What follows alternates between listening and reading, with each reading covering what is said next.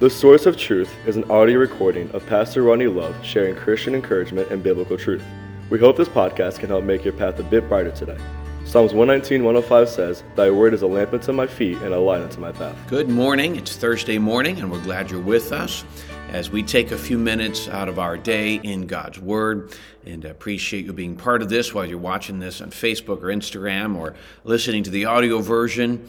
Um, I just appreciate the opportunity to share God's Word and teach God's Word, and we hope that the next few minutes will be a help and encouragement to you. We've been going for now for a few weeks through the book of Second Corinthians, and uh, we are in Second Corinthians chapter 10. We mentioned yesterday that we're really kind of break this section of Scripture down in several episodes. Uh, the Scripture is always full and rich of so many great things, but there's just so many specific things that I hope that we can just take a few minutes each day to look at that I think will be a help, I think will be an encouragement, and uh, so that's what we're going to do now in Second Corinthians chapter 10. Um, I'm going to pick up with the verse that we kind of focused the end of our episode yesterday on in verse 3. It says, For though, I, we, though we walk in the flesh, we do not war according to the flesh. And then it says in verse 4 For the weapons of our warfare are not carnal, but mighty in God for pulling down strongholds. So again, we talked yesterday about the idea that even though we walk and live as humans, in the Bible describes that as the flesh, the human nature. Uh, though that's how we live, though that's the reality of where we are, he says we do not war according to the flesh. The um, engagement of war, the um, instructions we're supposed to follow. The way we approach it are very different. We don't you can't just look at the physical symptoms. You can't just look at the circumstances and say this is obvious. There's always something deeper. Satan is a roaring lion walking about seeking me to may devour. We said in ephesians it's like you know we are going against the wiles of the devil the devices of the devil. And so we have to see. And, and sometimes what we see is just what it is. It's just a circumstance. That's all it is. But in, in some occasions we have to realize that it is satan really trying to get in trying to discourage. We got to make one we got to be able to discern that. All right. Sometimes my circumstance I'm in is simply a result of a decision I made, uh, good or bad, whatever. Um, I embrace it, I, I, take ownership, and I move forward from it. And sometimes that's simply all it is. Um, sometimes a circumstance is just life and uh, you know we need god and grace to go through it but it's not necessarily a spiritual attack i will say this i think sometimes we blame god for so many things that are just life. We live in a broken sinful world. We live around sinful people. We are sinful people all right? So to say that just because my life is not perfect right now it must be god's fault or satan must be attacking me sometimes it's just the fact that we live in a broken world. So i hope we understand we look at this. I, I don't like the idea that every time my life is not perfect we blame god or spiritual warfare there are things that sometimes we just need to do. If we decide to go spend our entire paycheck in entertainment and then we can't afford to pay for groceries, that's not spiritual warfare. That's just us not being wise with our finances. So we do have to understand there is a balance there. But in that aspect, as we look at this, I want to focus the idea here, though. He says, The weapons in verse 4 of our warfare, when we are truly in war, are not carnal and what that simply means, they're not human. They're not just, un, you know, the word carnal. A lot of times you run to carnal, we think unspiritual, full of sin. Honestly, carnality in its most simplistic form is just simply not walking with God. It's not growing in Christ. You're, you're living according to the emptiness, the thinking of the world. You're not really following Jesus. Um, you're following that thinking in the emptiness. It's carnal. It's empty, really. He goes, but we're not those are not. The weapons of our warfare are not human, really, but they are mighty in God for pulling down strongholds. Now, what I want to do, uh, I want to take this couple minutes and talk about this idea of strongholds. And the best aspect we can look at to describe if maybe we're struggling with stronghold is as a Christian, if we are engaging in the things we should, if we're in the, in the Word of God, if we're in church, and we desire to grow, uh, and if you're watching something like this, I would assume, yeah, you probably are. If you're doing that and you say, I feel like I'm being held back, you have to go back and wonder why. You know, you have a, a car and you start to take off in the parking lot and it seems like the thing just won't move. Well, what's holding you back? You have the emergency brake still on, the engine's not working. You go and look, what is it? This thing should naturally progress, it should naturally grow forward. What's stopping it? And that'd be the same thing. And a stronghold is literally something in our life that's holding us down, uh, it's holding us back.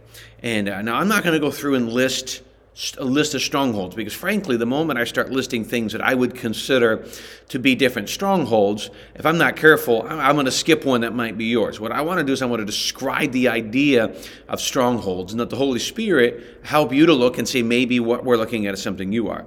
Um, so i start with this description of stronghold. I, it's, it's where spiritual darkness reigns. It's anything in us strong enough to keep us from becoming life, like Christ in an area of our life. Uh, one man put it this way a spiritual stronghold is a mindset impregnated with hopelessness that causes us to accept as unchangeable situations we know are contrary to the will of God. So I got a circumstance in my life that I know God has told me and he wants me to be able to gain victory from and grow through and move forward a legitimate issue. And i have just embraced the fact that this is how i'm going to be. I can't move forward. I'll give one example of it. Uh, we get this idea sometimes of an angry person a bitter person. The bible says the root of bitterness can build up in us. And, and then by that others many others can be defiled as a result of it. And this idea of anger and bitterness well this happened to me. This is just who i am. I'm an angry person. Uh, it's not necessarily what god's told us. We can move beyond that. We can find joy and freedom if we're willing to follow Scripture. Now, I can name a bunch of other things like that, but sometimes we are in a circumstance where we should be able to grow and we're not. Um, and so that's a stronghold, anything that's holding on to us like that. In Ephesians, we're told not to give place to the devil. Don't give him a stronghold where what was a struggle, something we're trying to grow out of, a sin, whatever, and it gains a hold of us. Don't let that take place. Now, I will say this the longer a stronghold is allowed to remain, the more difficult it is to deal with. Because at first, we begin to make excuses for it. Well, you know, this is just me, this is my circumstances, my past, or whatever it is. Then we begin to justify it. Well, I have a right to be like this. And again, we can blame circumstances. Um, then we begin to legalize it well, if you understand where I was coming from, and we begin to begin to say why it's a good thing to do, well, then we start to fight to protect it. This is who I am. You just need to like me, accept me as I am. And don't get me wrong, we should love and accept people as they are. But I should be growing through these things in my life, not just staying. See, God doesn't want us just to stay in one spot in our Christian journey. He wants us to grow. Satan wants us to stay in that Christian journey. Um, so, where do the next thing I want to mention is where do strongholds come from? Uh, where, where, where, do you know where do they develop in our life? Uh, really, I think they're, divided, they're uh, brought from three sources. The first one is a stronghold may find root in experiences behind us. Um, you know, psychiatrists, psychologists, they go back and they tell me about your childhood, things of that nature, and there's some legitimacy in it. A bad experience in our past, or you know, lack of a good home, or things of that nature, and we can go back and say this is where it came from. Some struggle with any type of relationship because they've been rejected so many times in life, and they push people away. We could be same idea. So it's from what I would would consider a legitimate experience or a legitimate circumstance in life um, that has put something in our life. The question is, does it need to stay? When we when we come to Christ, we're a new creation, and we have the opportunity to grow through that and beyond that. The second thing is a stronghold may be rooted in the environment around us. so, what is considered normal and acceptable by the world around us may be in direct conflict with the Word of God. So, in that simple point, uh, we look and say, the world's okay with it, I should be okay with it. And you know what? That's exactly what Satan wants you to believe, because he wants you to be held in with the thinking and the unbiblical, ungodly, carnal emptiness of the thinking of the world, and that's where you're stuck. In fact, it's amazing how people run after the thinking of the world and then blame church and God for the battle they're in when they follow the thinking of the world that got themselves there. So that might be the second one. The third one is a stronghold may be derived from a system of error within us. False information that we put in can produce false conclusions. We talked about this yesterday that if we have the wrong thinking, it develops into the wrong belief system, which then ultimately results in the wrong actions. Uh, if you believe somebody has said something offensive to you, you, you know, someone lied to you, you hear what so and so said about you, and you listen to that, then you believe it, you might run out and yell at that person, get all angry to find out none of it was true. The wrong thinking develops their own belief system, which results it results in the wrong type of action. So, so what what do, what do we do in this situation? Uh, uh, what, what, are what are some steps that we can take? Um, move. First of all, we must make sure that we filter the truth that we're hearing through the Word of God. We must make sure that we take time in prayer. Lord, eh, how do I how do I filter the information I've been giving? You know, James tells us quick to hear, slow to speak, slow to anger, slow to wrath. Um, if we're so busy projecting what we think and not listening, um, that's only going to make it worse. Two, acknowledge that you know we're all sin. The Bible says in 1 John, if we say that we do not have sin, we have deceived ourselves. The truth is not in us. So we are all sinners. Um, and by, but we do not have to live under the captivity of that sin. And then we do, we go to the Word of God because the Word of God is that source of answer. What does the Bible say about this? What does the Bible say about? And by the way, the Bible will reference what you're going through. Uh, we learned from Solomon. There's no new thing under the sun. You know what they dealt with when the Bible was being written are the same things we deal with today. Don't get me wrong; they present themselves differently. They're termed differently in the 21st century, but in all reality, they're no different than what the children of Israel had when they walked to the wilderness and all these different things.